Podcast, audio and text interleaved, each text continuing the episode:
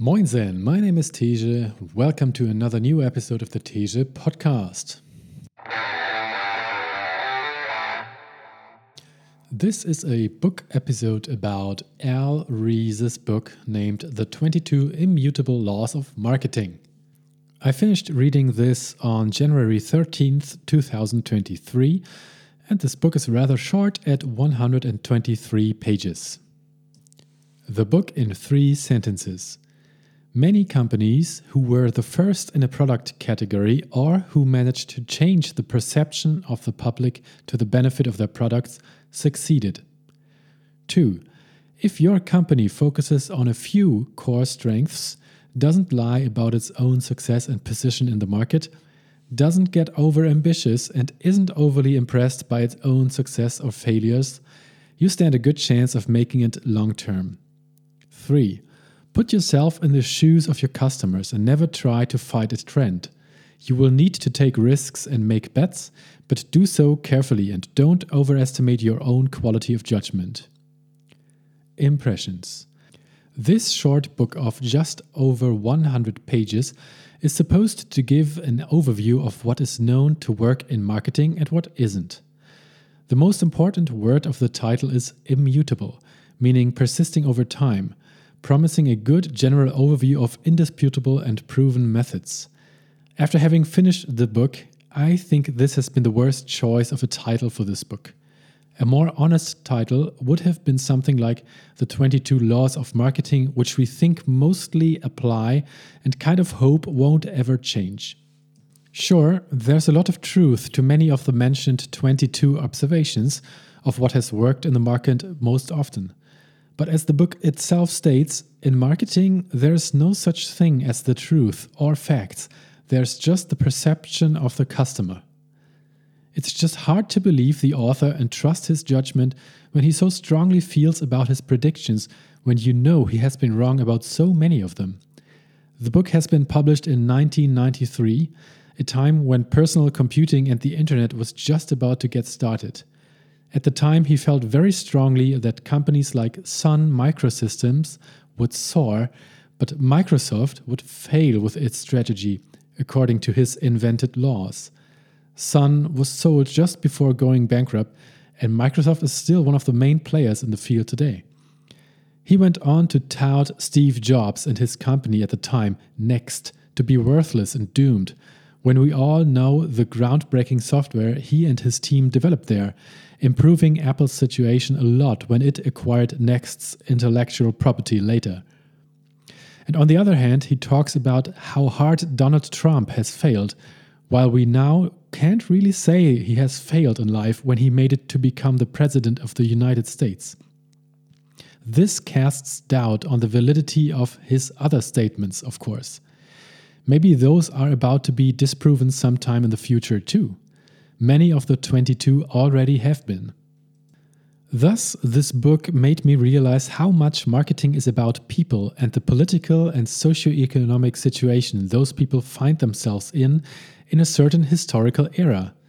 And that's always a subject to change. Trying to find immutable laws which can be applied to whatever people, in whatever situation, in whatever time period, seems to be a futile effort. I'll try to find a book about marketing which is set one level above this one and one which is a level below it, but written for the current times we're living in. I hope those will lead somewhere more helpful. How the book changed me. In order to learn about the topic, I tried to begin with a classic book, but the most important thing I have learned is that it's highly difficult to put down unchanging facts of marketing, apparently. Observations and predictions about what works in the market are subject to the level 2 chaotic system, which is global human economics. A level 2 chaotic system is a chaotic system which reacts to predictions about itself, making it impossible to predict anything. It's impossible to know for certain why a strategy of any given company has failed or succeeded, because it's impossible to see and understand all factors which played a role. As my first book about the topic, this has been a hard reality check. Is marketing unlearnable? Is everything just really based on trial and error? as some of my marketing friends and colleagues have suggested? I need to find out more and read more books. My top three quotes 1. Marketing is a game of mental warfare. It's a battle of perceptions, not products or services. 2. A trend is like the tide, you don't fight it. 3. Success is the best revenge of all. Highlights and notes. The basic issue in marketing is creating a category you can be first in. Not only does the first brand usually become the leader, but also the sales order of follow up brands often match the order of their introductions. If you can't be first in a category, set up a new category you can be first in. When you launch a new product, the first question to ask yourself is not, how is this new product better than the competition, but first what? In other words, what category is this new product first in? Being first in the mind is everything in marketing. Being first in the marketplace is important only to the extent that it allows you to get in the mind first. You want to change something in a mind? Forget it. Once a mind is made up, it rarely, if ever, changes. The single most wasteful thing you can do in marketing is try to change a mind. Apple's problem in getting into its prospects' minds was helped by its simple, easy to remember name. There is no objective reality, there are no facts, there are no best products. All that exists in the world of marketing are perceptions in the mind of the customer or prospect. The perception is the reality, everything else is an illusion. Most marketing people think the battle between the three brands is based on quality, styling, horsepower, and price. Not true. It's what people think about a Honda, a Toyota, or a Nissan that determines which brand will win. Marketing is a battle of perceptions. The essence of marketing is narrowing the focus. You become stronger when you reduce the scope of your operations. You can't stand for something if you change after everything. In general, a mind accepts only new data that is consistent with its product ladder in that category. Then make sure your program deals realistically with your position on the ladder of your category's products ranked by success. When you take the long view of marketing, you find the battle unusually winds up in a titanic struggle between two major players, usually the old reliable brand and the upstart. We repeat, the customer believes that marketing is a battle of products it's this kind of thinking that keeps the two brands on top. They must be the best, they're the leaders. Much like a wrestler uses his opponent's strength against him, a company should leverage the leader's strength into a weakness. You must discover the essence of the leader and then present the prospect with the opposite. A good number two can't afford to be timid.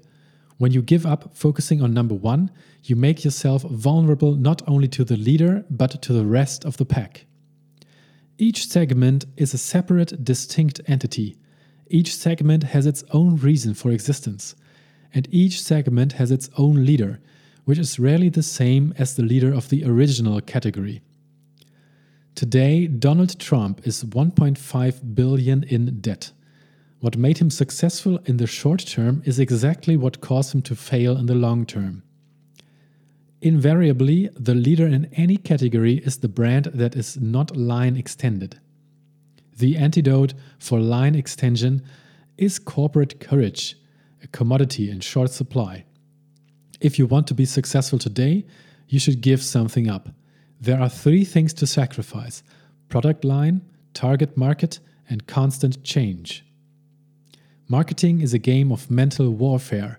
It's a battle of perceptions, not products or services. Some attributes are more important to customers than others. You must try and own the most important attribute. Your job is to seize a different attribute, dramatize the value of your attribute, and thus increase your share. So it may come as a surprise to you that one of the most effective ways to get into a prospect's mind is to first admit a negative and then twist it into a positive.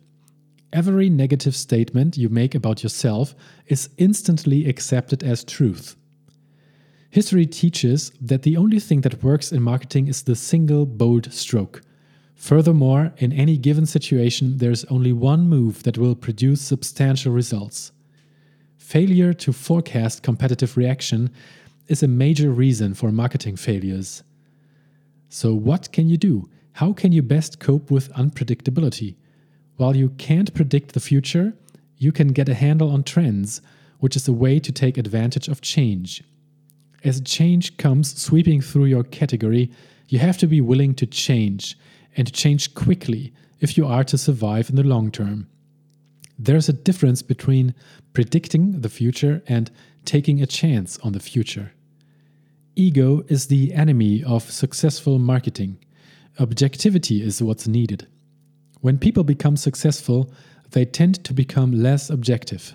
They often substitute their own judgment for what the market wants. Donald Trump and Robert Maxwell are two examples of people blinded by early success and untainted by humility. And when you're blind, it is indeed hard to focus. Your success puffs up your ego to such an extent that you put the famous name on other products. Result early success and long term failure, as illustrated by the failure of Donald Trump. Brilliant marketers have the ability to think like a prospect thinks. They put themselves in the shoes of their customers. They don't impose their own view of the world on the situation. A trend is like the tide, you don't fight it. When things are going well, a company doesn't need the hype. When you need the hype, it usually means you're in trouble. Steve Jobs makes television news as well as the cover of many major publications. IBM, Ross Perot, and Canon have invested $130 million. Will Next be a winner? Of course not. Where's the opening? Next is the first in a category of what? Remember the helicopter hype after World War II? Every garage would house a helicopter, making roads, bridges, and the entire automobile industry obsolete overnight. Did Donald Trump get a helicopter? Did you get yours? Donald actually got his, but he had to give it back to the bank.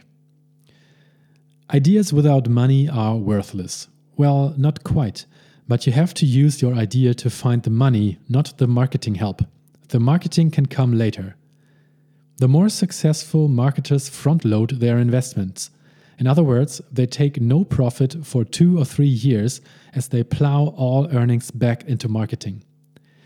If you violate the immutable laws, you run the risk of failure. If you apply the immutable laws, you run the risk of being bad mouthed, ignored, or even ostracized. Have patience. The immutable laws of marketing will help you achieve success, and success is the best revenge of all. That's it for this book's review. Thank you very much for listening. Maybe you would like to pick up this book. I would rather not suggest to do so. For me, it's more like a 2 out of 5 stars kind of book. But that's a good realization as well. Thank you very much for listening and all the best to you. Have a great day. Bye bye.